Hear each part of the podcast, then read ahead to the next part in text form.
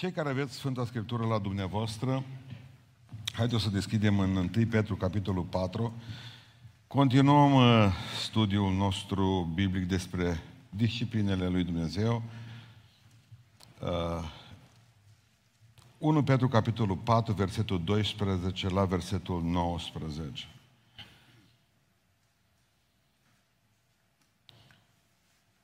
Spune cuvântul Domnului în felul următor. 1 Petru, capitolul 4, de la versetul 12. Prea iubiților, să nu vă mirați de încercarea de foc din mijlocul vostru care a venit peste voi ca să vă încerce ca de ceva ciudat care a dat peste voi. Dimpotrivă, bucurați-vă, întrucât aveți parte de patimile lui Hristos, ca să vă bucurați și să vă veseliți la arătarea slavei Lui.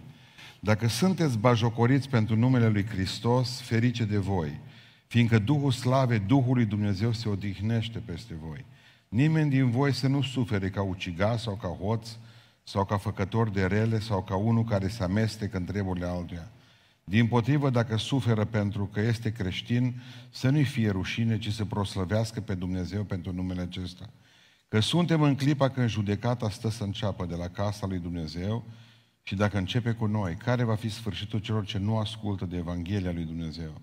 Și dacă cel neprihănit scapă cu greu, ce se va face cu cel nelegiuit și cel păcătos? Așa că cei ce suferă după voia lui Dumnezeu să-și încredințeze sufletele credinciosului ziditor și să facă, spune Sfânta Scriptură, ce este bine. Amin. Reocupați locurile. Am fost la înmormântarea lui Albert astăzi cu Liviu. M-a prins un frig grozav. Când am venit de acolo, m-am gândit, de 2 ani de zile n-am fost în Lotus. Bun, hai să mă duc să văd librăria, să-mi iau o carte. Așa am simțit eu, fiind o leacă depresivă astăzi, mă duc să-mi fac un cadou. Mă duc să-mi iau o carte, mă duc, nu-i librărie. Am bătut tot Lotusul, nu-i librărie nicăieri, o dispărut. Zic, dar zic, ce este în Lotus? La etaj?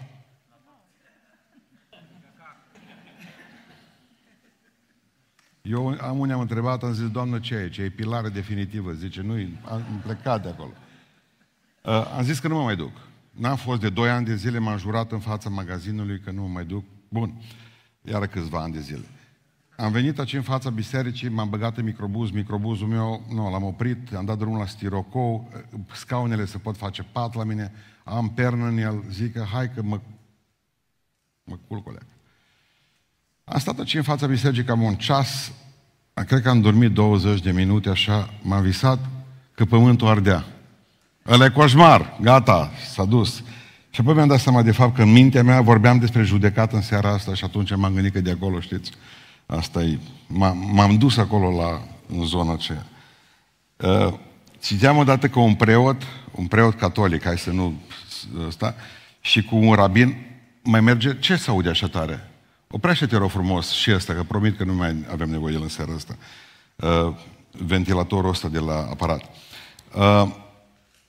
Un preot și un rabin, știți, au văzut la un moment dat că pe drumul pe care se duceau îi rup podul. Și atunci au zis, bă, nu-i frumos ca să lăsăm lumea, că vineau ei cu viteză mare, știți? Și atunci au zis că hai să facem niște pancarte să-i avertizăm pe oameni. Și prima pancartă a fost, întoarce-te până nu-i prea târziu. Au pus-o lângă pod acolo, s-o dus, a venit o mașină. Nu zici nimic, nici preotul, nici rabinul. Și rabinul, cred că tu n-ai scris bine. Lasă-mă să o pun eu, omul pe mea. Rabinul a pus pe una, sfârșitul e aproape. O venit mașina. Stăteau amândoi sub pod, deja nu știu câte mașini erau prăbădite, zice, totuși până la urmă preotul. Nu era mai bine să zicem noi că e pod în construcție, ar merge mai bine? Nu. Nici măcar podul în construcție nu merge mai bine. Contează foarte mult să înțelegem că, pur și simplu, fără judecată, fără iad, raiul nu are niciun fel de valoare. Pentru că nu poți vorbi la bunătate despre bunătatea lui Dumnezeu și să nu vorbești despre dreptatea lui Dumnezeu. În momentul în care crești într-o biserică în care se predică tot timpul doar despre dreptatea lui Dumnezeu, trebuie să o părăsești biserica aceea neapărat. Dar dacă te duci într-o altă biserică și se predică doar despre bunătatea lui Dumnezeu, sări pe geam și de acolo, pentru că e o problemă. Raiul, până la urmă, este expresia dragostei lui Dumnezeu pentru noi, ca și existența iadului. Pentru că Dumnezeu vrea să spună: din dragoste pentru tine te-am făcut incredibil de liber, de aceea în libertatea pe care o ai poți să alegi chiar și iadul. Noi vorbim despre judecată. Cu toții vom ajunge la judecată și dumneavoastră știți că atunci când vorbim despre faptul că toți vom ajunge la judecată, versetul acesta e puternic, că suntem în clipa în care judecata stă să înceapă de la casa Dumnezeu. Într-un fel suntem vedete. Toți care suntem aici și credem că suntem bisericoși, religioși în felul nostru de a fi. Pentru că judecata, zice Sfântul Apostol Petru, că începe cu noi. Punct. Noi am crezut că până la urmă cei puțini băieții buni românii vor scăpa de judecată, nu mai vorbesc de pentecostali care au zis niciodată eu n-am treabă cu judecată, pentru că scrie în Biblie că vom fi cu toții scăpați de judecată pentru că am trecut din moarte la viață și nu mai ajungem la judecată. Și totuși vine Petru și zice că toți, vorbește bisericii aici, vom ajunge la judecata aceasta. Sigur că e puțin diferită și noi am mai trecut pentru asta. Pentru că să nu uitați un lucru, că există 4 judecăți biblice, nu numai una. Prima judecată s-a întâmplat în urmă cu 2000 de ani și a fost judecata păcatului la Calvar. Acolo Domnul nostru Iisus Hristos a judecat păcatul, pentru că în locul lui trebuia să mor eu. Dreptatea lui Dumnezeu cerea această judecată a păcatului și spune Sfânta Scriptură în 2 Corinteni, capitolul 5, pe cel ce n-a cunoscut niciun păcat, el l-a făcut păcat, s-a făcut păcat pentru ca noi să fim neprihănirea lui Dumnezeu în el. Adică a zis Iisus Hristos: tu meriți ca să mori, dar pentru că te iubesc, mor eu în locul tău. Asta a fost judecata. Dumnezeu, în loc să ne judece pe noi, l-a judecat pe el la Calvar. Și asta a fost o judecată în urmă cu 2000 de ani. Iubiților, în momentul în care marea frământare a bisericii ortodoxe, chiar și a noastră, este ce te faci cu copilul, de aia am și botezat la 6 săptămâni, cât mai repede de momentul nașterii, ce te faci cu el dacă moare. Orice copil este mântuit, ca să înțelegeți ideea, dacă moare într-o săptămână, 2, o lună, 7 luni, 10 ani, dar nu, eu nu știu când ajunge el la conștiința păcatului, la bine și la rău. Dar cert este că în momentul în care un copil se naște, el se naște cu păcatul adamic în el, pentru care în urmă cu 2000 de ani Hristos a rezolvat problema aceasta la Calvar. Deci unde merg copiii? În rai se duc copiii. Bine? Deci trebuie să pricepeți lucrul acesta, pentru că o mare parte din dumneavoastră s-a pierdut sarcini. Unde sunt copiii aceia? În cer, slavă Domnului. Și copiii avortați, toți sunt în cer, slăviți să fie Iisus. Nu mai trebuie slujbe pentru ei făcuți. Mergem mai departe. Cea de-a doua judecată, asta e o judecată zilnică pe care trebuie să ne-o facem. Biserica în care a crescut eu zicea că judecata aceea trebuie să fie o dată pe lună, înainte de cină. Nu. Ideea este în 1 Corinteni, capitolul 10, 31, 31, 32. Dacă ne-am judecat singuri, n-am fi judecați, dar când suntem judecați, suntem pedepsiți de Domnul ca să nu fim osândiți odată cu lumea. Știți ce înseamnă asta? Ca să n-ajung eu la judecata lui Dumnezeu, trebuie să mă judec zilnic. Nu mă pot judeca doar o dată, bă, pregătiți-vă că aveți Euharistia. Asta e o prostie. Noi ne pregătim să vină Domnul. Vreau să înțelegeți că noi, dacă ne-am judecat pe noi aspru, noi de obicei judecăm pe alții. Îi judecăm aspru pe alții și pe noi ne judecăm cu o blândețe extraordinară. Dacă ne judecăm cu blândețe. Dacă ne mai judecăm, de fapt, nu e vorba de blândețe aici. 100% suntem blânzi în judecată. Dar Biblia zice că trebuie să ne judecăm pe noi. Ce e drept, Sfântul Apostol Pavel vorbește în contextul Euharistia, cine e Domnului, că niciun om nu poate veni să stea cu Iisus Hristos la masă dacă nu s-a judecat pe el însuși. Mă, cum mi-au fost vorbele, cum mi-a fost statutul săptămâna aceasta, luna aceasta, cum mi-a fost viața de când am avut ultima împărtășanie. Dar problema este că putem muri după împărtășanie, la 3 zile. Sau la o săptămână, sau la vreo lună. De aia trebuie să ne judecăm în fiecare zi. Și seara este momentul în care te pui în pat și te gândești: bă, ce prostie am făcut astăzi.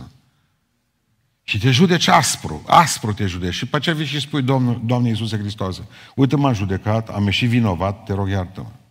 Că de fapt, până la urmă, noaptea nu face altceva decât să provoace verdictul. Doamne, sunt un om păcătos. Omul acesta lui Dumnezeu, Isaia, el era proroc și zice: vai de mine că sunt un om cu buze păcătoase. Păi tocmai cu buzele profețeam. Observați ce spune, cum gândește el lucrurile. Doamne, zice, exact cu buzele ca care trebuia să profețesc că a spus prostii. Și sunt un om cu buze necurate. Dar nu a spus-o alții despre el, ci a spus-o el despre el. Deci o judecată pe care a făcut-o Domnul meu cu 2000 de ani, o judecată pe care trebuie să o avem noi zilnic, și mai fi o judecată a Sfinților. Asta ne privesc pe noi, astea trei judecăți de care vă vorbesc în seara asta. Judecarea Sfinților care va fi la răpirea bisericii. Iarăși va să vie cu slavă să judece vii și morții, a cărei împărăție nu va avea sfârșit. Așteptăm ziua aceea. Atât noi, orice biserică normală la cap zice că va veni o zi în care vom pleca de pe pământul acesta. Ăsta e încrezul de la Nicea, bătut în cuie, pentru care episcop a murit. Trebuie să pricepeți că va veni o zi în care biserica va fi luată de pe pământ. Pentru că toți, spune în 2 Corinteni 5,10, toți trebuie să ne înfățișăm înaintea scaunului de judecată a lui Iisus Hristos. În Roman 14,10 zice, dar pentru ce judești tu pe fratele tău? Căci vă spun că într-o zi cu toții de aici, care vom fi aici, zice Pavel Romanilor, vom fi la judecată. Vom vedea puțin că e diferită judecata aceasta. Urmează cea de-a patra judecată pe care o are universul acesta. Judecata de la Marele Tron Alb. Nu mai am timp să citesc în seara asta. În Apocalipsa 20 spune că am văzut, zice Ioan, s-a spăimântat. Am văzut un tron mare și alb și zice, cel ce sta pe tron e Dumnezeu. Era clar, zice Ioan, că știa că e Dumnezeu.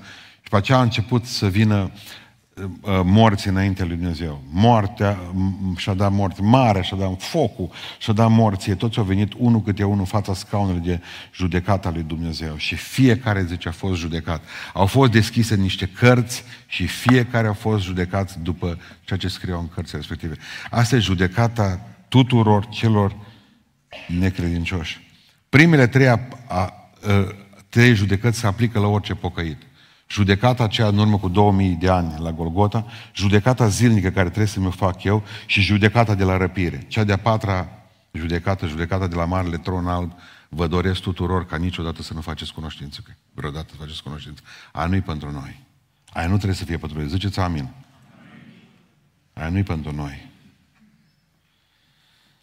Problema este atunci când vorbim despre judecățile noastre. Noi am fost judecați în trecut. Există trecut, prezent și viitor. Dumnezeu nu are trecut, prezent și viitor. Dar noi le avem. Noi în trecut, noi am fost judecați ca și păcătoși. 1 Petru 2,24 zice, El a purtat păcatele noastre în trupul Lui pe lemn, pentru ca noi fiind morți față de păcate, să trăim pentru neprihănire. Pe vremuri Dumnezeu m-a judecat pe mine ca pe un păcătos. Și așa s-a purtat cu mine. Dar a murit Hristos în locul meu și atunci am devenit fiu. E bun, și atunci am zis, fiu scapă, nici vorbă.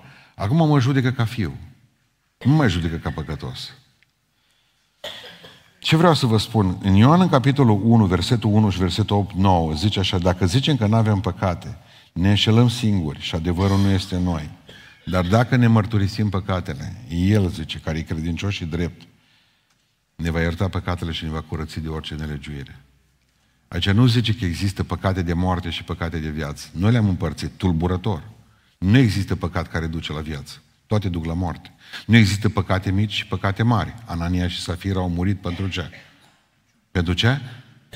Pentru minciuni. Câte minciuni? Câte minciuni? Una. Nu, până noi de câte ori trebuia să ne omoare Dumnezeu de o săptămână? Aici nu există păcate mici și păcate mari. Pentru că în momentul în care ai spus o minciună, automat, diavolul e tatăl tău, că zice că tatăl minciunii cine e? Satana. Deci ai mărturisit rapid, tu ești tata meu. Punct. Bun. În momentul respectiv, Dumnezeu ne judecă pe noi ca fii.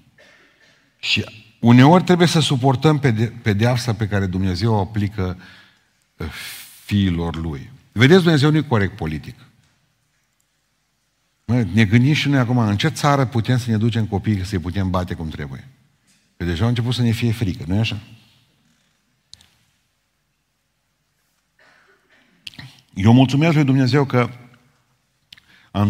când eram copil, am trăit într-o țară liberă și tata m-a putut bate. În casă, acasă, pe holde, pe câmp, deci simțeam că sunt o țară liberă. După aceea, La rândul meu am avut copii. Mulțumesc Dumnezeu că în toți acești ani, până au crescut mari, am putut bate. În casă, pe câmp, pe terenul de fotbal, la criș.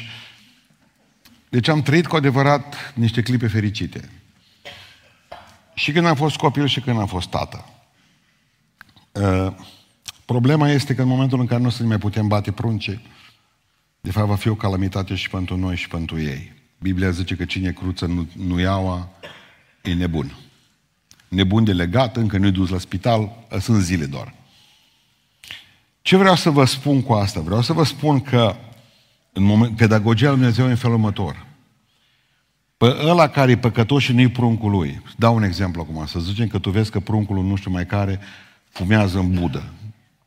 Eventual, în cel mai bun lucru care poți să-l faci, mai să spui la măsă, mă vezi că tu ai crezi că ai un înger. Na, ia că fumează, l-am prins în budă. Bun. Dar în momentul în care e pruncul tău, ca mamă ce faci, ca tată? Nu te zici, nu mă interesează că nu i-am eu, că e tău, nu? Te duci și faci ceva cu el. Corect? Bun. Asta e Dumnezeu. Faptul că la un om îi merge bine și nu-i prins niciodată, asta nu înseamnă că e binecuvântat. Liniștit e fără tată. Și vă mai spun ceva. Cele mai scumpe cadouri de obicei le primesc copiii părinților divorțați. Într-un fel sau într-altul trebuie ca să le explici financiar că s-a întâmplat ceva. Faptul că un copil nu-i bătut, faptul că un copil nu-i... Asta nu înseamnă că e binecuvântare, înseamnă că n-are tată sau mamă. În momentul în care primești câte una, după ce ai devenit Fiul lui Dumnezeu, slavă Domnului că nu sunt orfan. Ai gândit vreodată așa? Nu. De ce ne-ar pedepsi Dumnezeu? Sau cum? Ascultați ce spune în Sfânta Scriptură. Zice, vom fi pedepsiți de Domnul ca să nu fim osândiți odată cu lumea. Dumneavoastră faceți deosebirea între pedeapsă și osândă? Pedepsiți de Domnul să nu fim osândiți odată cu lumea. Pedeapsa e trecătoare. Și dacă îți dă 15 ani de pușcărie, tot trec. Dar osânda e veșnică. Osânda e veșnică. Oare de ce ne-ar pedepsi Dumnezeu automat? Nu știu dacă pricepeți, Dumnezeu nu-și lasă copiii lui să păcătuiască cu succes. De obicei, pocăiți îți prinși oricând. Dacă fură de la serviciu, într-o secundă. Mă, pe ei prinde. Au magnet. Ăștia nu se pot duce cu succes nici să-și facă rost de o amantă sau ceva. Să fure dintr-un magazin. Totdeauna sprinși. De ce? Are grijă tata de asta. Zice, Domnul, te vreau cu gelozie pentru mine. Dumnezeu nu vrea să rămână fără prunci. Asta nu înseamnă că nu te calcă în picioare. Pentru că te iubești. Poate că nu o să înțelegi lucrurile astea. De fapt, sunt și greu de înțeles. Dar de ce ne-ar pedepsi Dumnezeu pe noi? Uneori, cum ne poate pedepsi Dumnezeu? V-ați pus întrebarea de ce ne pierdem noi, Sfinții Domnului, uneori sănătatea?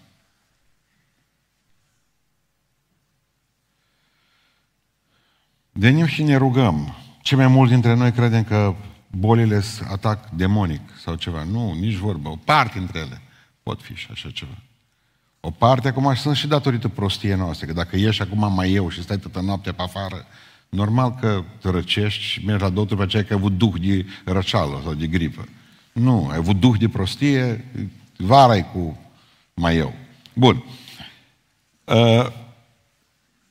Și totuși se întâmplă câteodată când Dumnezeu ne execută. Da, când avem grijă de noi, când mâncăm, ne aducem noi bolile. Eu nu cred că se cuvine să dăm cifre, dar părerea mea că jumate dintre boli chiar că vin de aici, de la bate mai bine. Uneori ne putem pierde sănătatea, pentru că știți ce spuneam duminica trecută în 1 Corinteni 11:30 când am avut cinea.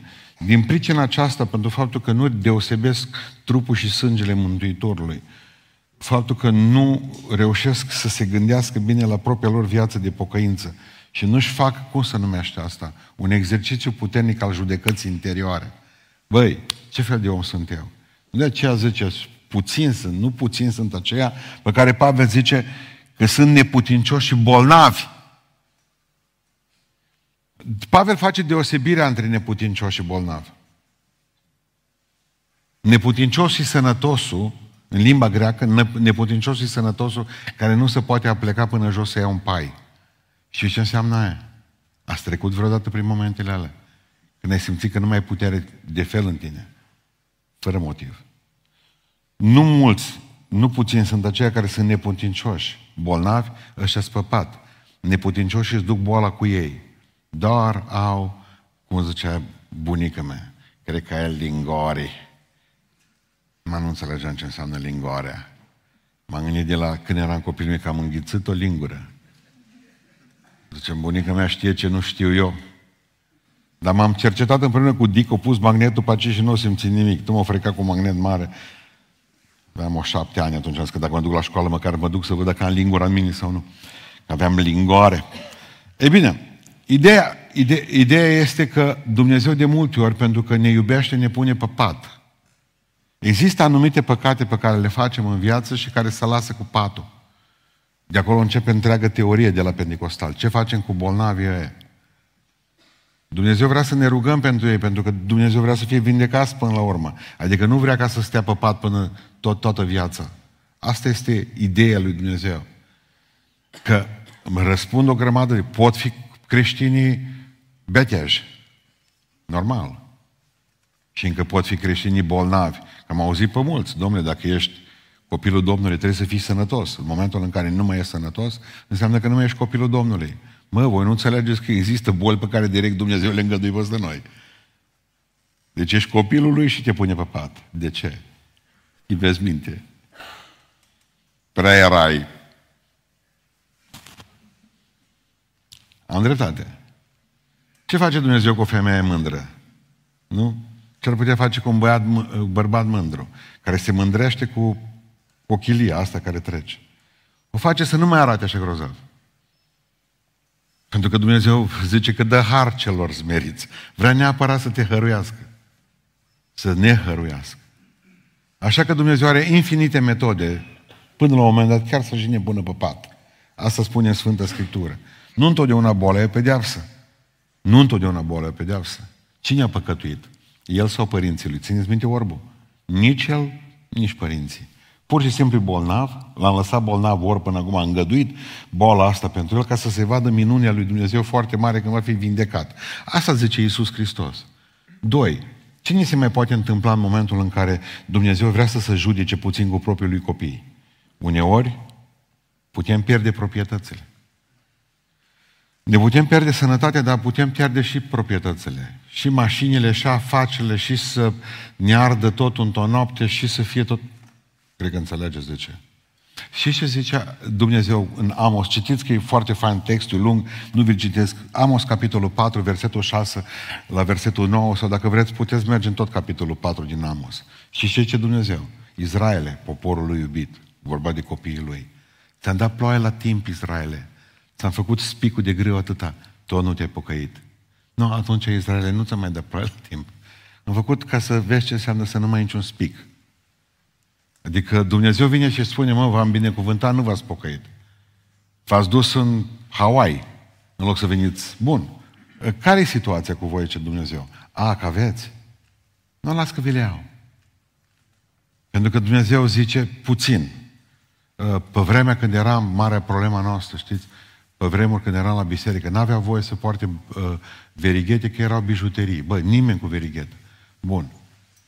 Și era semn de la căsătorie, dar după aceea s-a întins, frate, în loc de verighetarea în el. Ce facem cu ea? Depinde, mă. Ea are inelul ăla. Sau inelul ăla o are pe ea sau pe el. Că nici nu mai știu la ora actuală cine pe cine deține. El are o mașină sau mașina aia îl are pe el. Noi suntem aceia care avem un anumit lucru sau lucrul respectiv ne are pe noi. Dumnezeu știe. Noi putem să zicem, pe mine nu mă interesează. Nu, devii un negru ca în Benin în momentul în care ți-o zgârie cineva mașina. Nu? Mă vezi toată că te-ai negrit complet. Hei, hai să povestesc ceva. Dumnezeu știe. Și atunci dacă Dumnezeu vede că tu din cauza afacerilor, problemelor pe care le ai, a multor clădiri, a multor mașini, a multor hambare care trebuie să se ridice, și trebuie făcute. Tu nu mai ai timp de Biblie, nu mai ai timp de rugăciune în casă, nu mai ai timp de nevastă, de prunci, nu mai ai timp de el în primul rând și de asta. Și Dumnezeu așa într-o noapte toate. Au grijă că Dumnezeu folosește. A, ce frumos zice în Amos. Ți-am trimis lăcusta nu știu mai care. Numărați-le, mă. Băncile, ANAF-ul, câte lăcuste n-avem noi, guvernul, toți aici. Deci cârduri de răcuste, una după alta, vine picaj. Și ce Dumnezeu, no, cum stai? Păi mi-a mai rămas doar izmeane de pe mine, no? Atunci ești liber, eliberat? Da. Frumos! Frumos! Nu știu, frate, zice, cred că sub blestem, că am pierdut tot averea, nu, ești fiul Domnului. Iubește tată tău. De-aia te-o lăsa fără. De-aia te-o lăsat fără.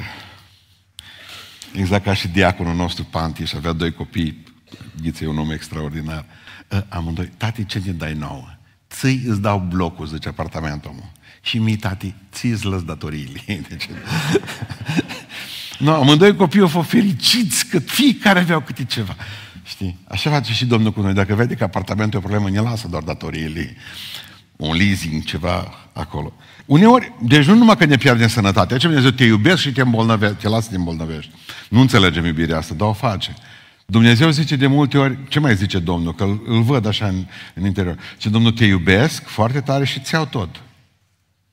Să nu mai e nimic. 3. Te iubesc, ce Domnul, dar îngădui să-ți piardă cei dragi. Ei, asta e cel mai greu. Aici. Iar așa ne poate judeca Dumnezeu pe noi? Mai țineți minte?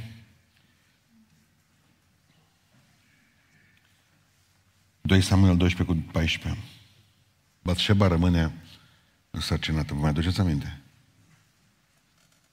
Zice medicul, vă întreabă pe medic, David, ce-i băiat, ce la ecograf se vede.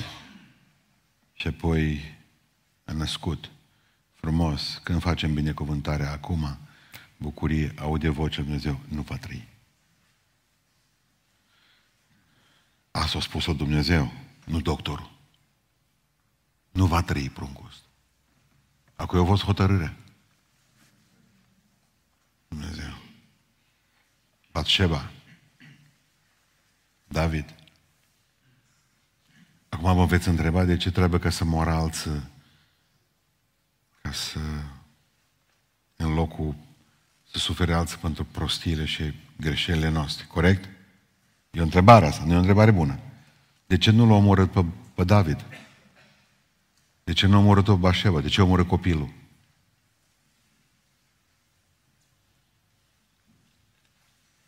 Credeți-mă că Dumnezeu zice, eu sunt un Dumnezeu gelos, v-am mai spus-o odată. Din orice faci idol în viață, Dumnezeu va avea grijă ca idolul ăla să fie luat. Ce zice Domnul, eu sunt pe primul loc. Pe mine, zice Dumnezeu, nimeni nu mă pune pe locul 2. Și atunci, dacă vede că pruncul idol, prunculea. Dacă vede că banii sunt idoli, banii. Dacă vede Dumnezeu că mâncarea ți-e idol, regim. Regim că nici zama nu mai poți bea, numai pe pai. Ăsta e Dumnezeu, de-aia îl iubesc. Pentru că eu sunt pruncul lui și știu că pe mine mă pocnește rapid. Groaznic este să-ți meargă bine, numai bine. Groaznic este să n-ai tată. Deci încă o dată vă spun ce probabil că ați uitat deja. Cei mai liberi copii sunt copiii care n-au mamă și tată. Păi nu-i întreabă nimeni la ce oră ajung acasă. Păi nu-i bate nimeni că ei sunt copiii străzii, a cartierului, a țării. Ei sunt liberi, n-au program. N-au mamă și n-au tată. De câte ori n-am comentat noi că tată a fost așa că mamă, da mă, de i-am avut. I-am avut. Credeți-mă. Tata a fost bat, zice, tata bea. O soră îmi povestea. Încă mai am răni, zicea, că tata bea. Și am spus, soră, nu înțeleg durerea ta. Tata era cel mai bun om din lume când bea. Dacă eu mă rugam când eram copil, Doamne, fă-l beat pe tată. Nu înțelegem atunci că bătrânul nu avea nevoie de ajutorul lui Dumnezeu pentru asta. Deci tata era cel mai bun om din lume. Atunci nu o bătea pe mama, atunci cânta horea, cum zicea el, atunci îmi cumpăra bicicletă și pe aceea când se trezea a doua zi, treia zi, ceea ce e cu bicicleta asta aici. Un lucru mare care l-a avut tata, niciodată când ne-a spus că atunci când a fost beat și l-am șantajat eu ca să, eu atunci îi luam și banii și fugeam să-mi cumpăr lucru. Că dacă să, niciodată nu mi-a spus când s-a dezbătat, mă, dar ce-am făcut, mă? Ce-am promis? Nu. Mă, dacă am zis atunci, bătrânul considera că e o continuitate în a fi treaz și a fi beat. Asta nu contează. Deci asta a fost un lucru extraordinar. Că ăștia zic, bă, n-am fost eu. Românii știu slab de inimă. N-am fost eu, am fost beat, zice. Ei, tata nu. Tata era om de cuvânt. Când era treaz, când nu era treaz. Păcătos eram eu că l-am șantajat de o grămadă de ori. Atunci când eram. Se poate întâmpla lucrul ăsta. Dumnezeu te poate pedepsi și cu moarte prematură. Nu trebuie să te pedepsească pe tine să-ți omoare copilul, de exemplu, neapărat. Și asta probabil că e dureros. În momentul în care Dumnezeu vede că, și aici, și nu puțin dorm, zice la un moment dat, zice, și nu puțin dorm. Moartea prematură poate să fie un semn al faptului că Dumnezeu zice, tu mi-ai frânt puterea în drum. În limba ebraică spune, tu mi-ai pus pedică. Că dacă Dumnezeu vede că mergi pe o cale greșită și te iubește foarte tare, slăvit să-i fie numele, și ne întrebăm de ce a murit la 34 de ani. Pentru că Dumnezeu vedea filmul, sfârșitul filmului. El știa că drumul ăla nu-i bun. Și știa că dacă lasă-i prăpastie acolo. El nu venea cu avertizări. Pocăiți-vă căci împărăția celui aproape. Dacă știa că podul e rupt, nu... tu vrei să te duci acolo, nu te las. Și te iau. Tot m-am gândit în toți anii aceștia că câți dintre oamenii care au pierdut pe cineva, bă, de ce mi-a murit fata la 18 ani? La 12 ani. Oare câți dintre oamenii aceștia care le-a murit soția prematur, soțul, o mulțumit lui Dumnezeu pentru moartea asta prematură? Cât o zis, Doamne, îți mulțumesc că i-ai luat viața, că probabil că drumul lui sau drumul ei era spre iad. Și ai preferat să iei ultimii 30 de ani din viață, care oricum s-ar fi dus, nu știu, Dumnezeu gândește interesant.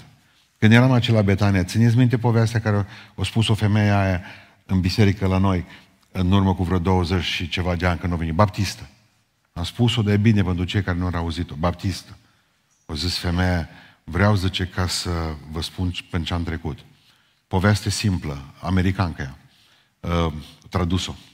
Zice, părinții, bărbatul meu pleca cu alta mai tânără, deja povestea era clișeu. Zice, am rămas cu un copil mic acasă.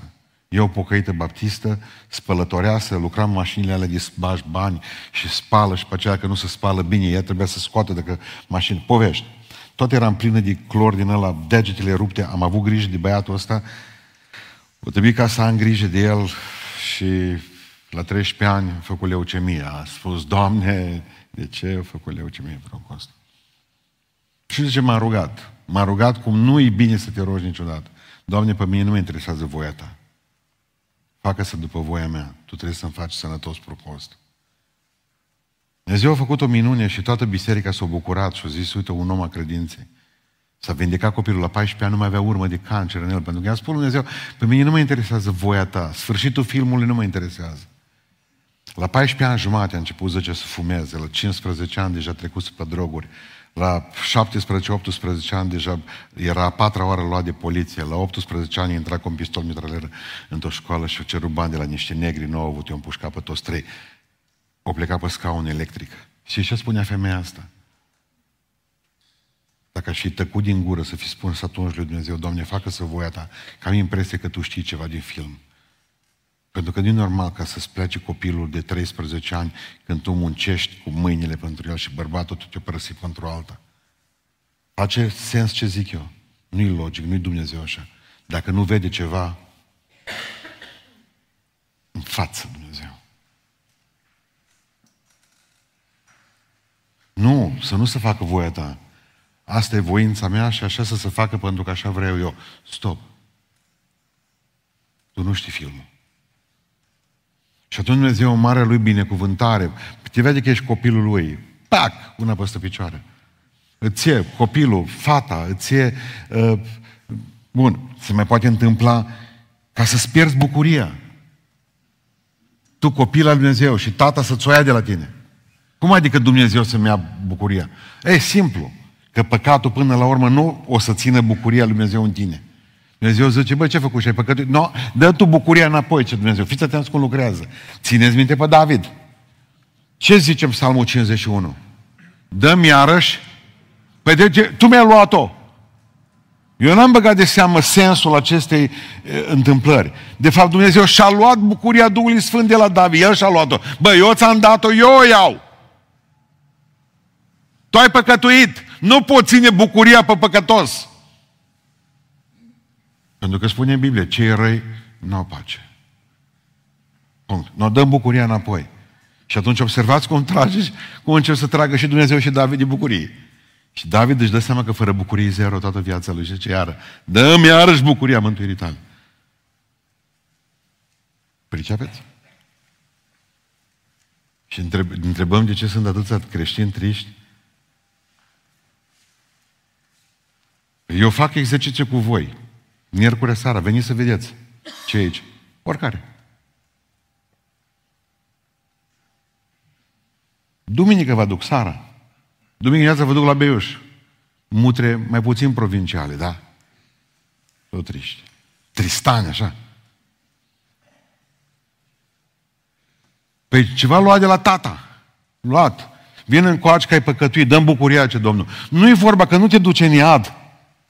Dar voi pricepe ce viață îngrozitoare să vii în casa lui Dumnezeu ca și prunca lui, fără bucurie.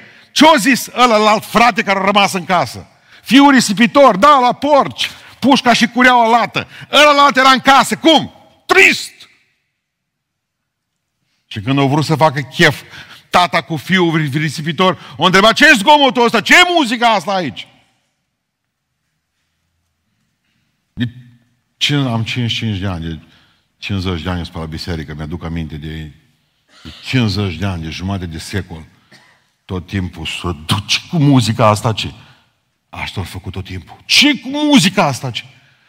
Spuneam duminică în Beiuș, sau când a fost, de la 1 decembrie, preoți ortodoși când au văzut că părintele Trifa, începe să botează oamenii cu apă din Iordan. Ce-i bucuria? Să cânte. Cum adică s-a mai întâmplat în biserica ortodoxă să se cânte de la ora 2 până la ora 4 continuu cântările lui Treandorț? Ce-i cu bucuria asta ce? Fratele mai mare, eu slujesc ca un rob! Ca robii. Așa slujim Domnului. Ne-am pus baticuri pe cap, triști, triste, amărâți. Se vadă toți că avem un Dumnezeu în peșteră, care de fapt am crescut în mijlocul unei biserici în care singura plăcere permisă a fost scărpinatul. Atât. Restul tot e păcătos. 11 metri.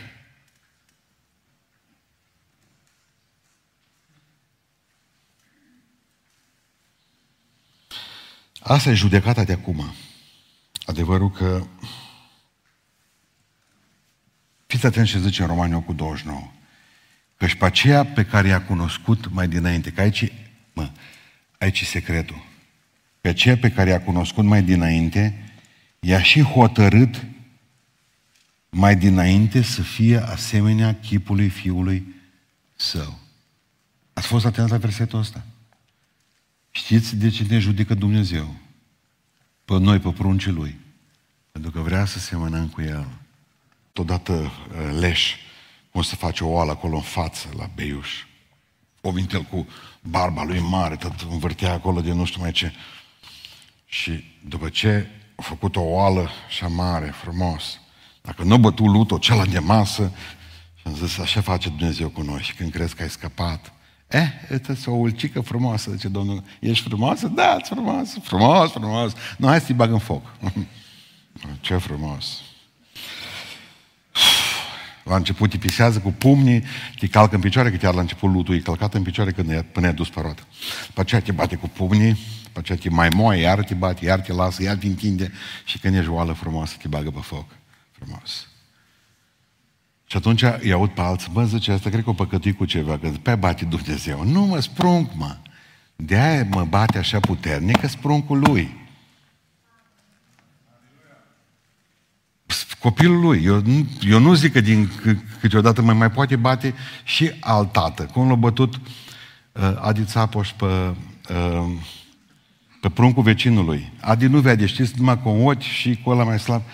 Și a ieșit într-o zi, supărat că era gălăgie, nu se putea ruga. Și la Adi să nu iei rugăciunea. Asta e om a rugăciunii. Nu e momentele de intimitate cu Domnul. Când a ieșit afară, l-au apucat pe copil și după ce l-au zgâlțit și tot a făcut, l-au bătut la tirbușon, zice, domn doctor, zice, dar Ionus Tudor. Ce mi-a plăcut? Eu nu zic câteodată, mai poate da și satana pe tine câteodată, dar de obicei, tata.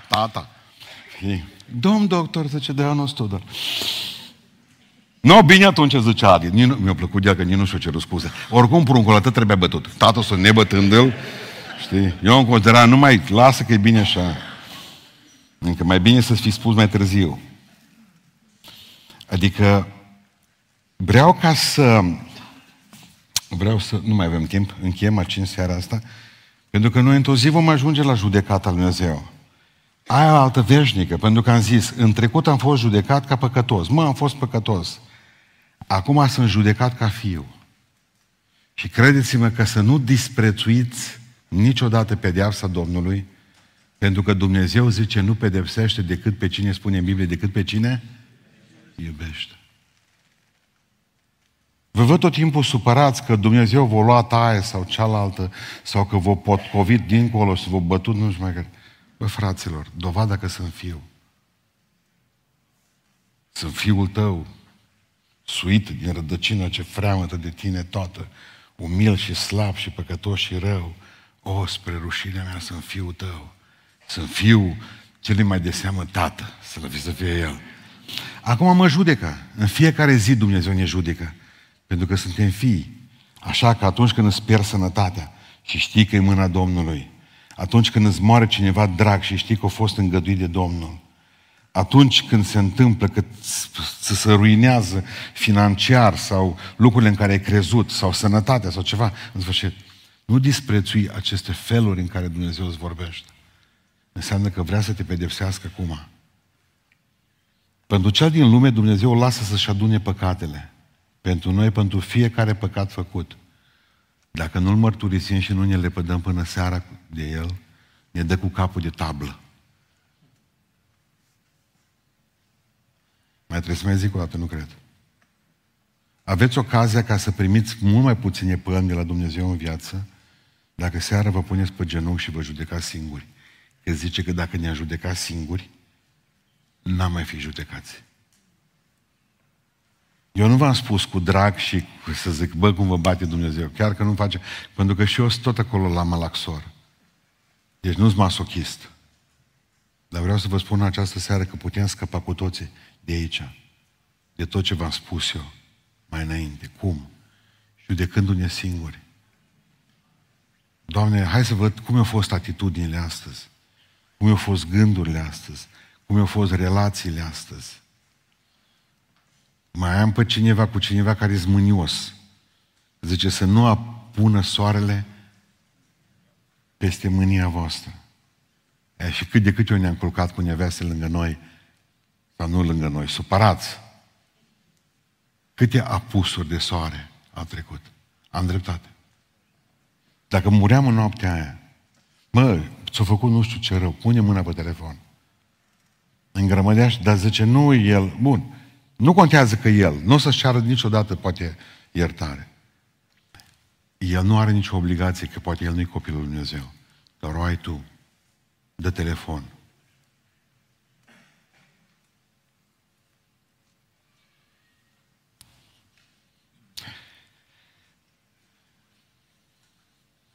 Eu vă spun, de exemplu, eu mărturisesc public cele mai multe păcate care le fac. Parte dintre ele. Acum, săptămâna asta, Dumneavoastră știți că eu sunt cel, din punctul ăsta de vedere, cel mai blând om cu privire la cine dă mine pe internet sau ceva. Nu răspund la niciodată. Tata mi-a spus când eram prunc mic, vezi aiștia, da, ce-s, 250 de bolunți de la spitalul de Petreleni. Zice că te mine niciodată să nu chipui cu ei. Dar de ce? S-ar putea ca oamenii să nu facă diferența între voi. Nu au băinitate.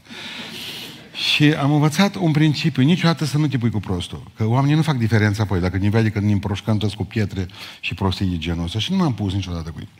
Asta a fost ideea. Dar tămă să căita musul câteva zile cineva, tot îmi spunea, știi cum a venit satanul la mine? Este unul care tătii vorbește de rău, știi cum a venit diavolul la tine? Ei, că l-ai ajutat după acela. Du-te, satană, de ce? Nu contează că am făcut ce dacă mă vorbește de rău, știi?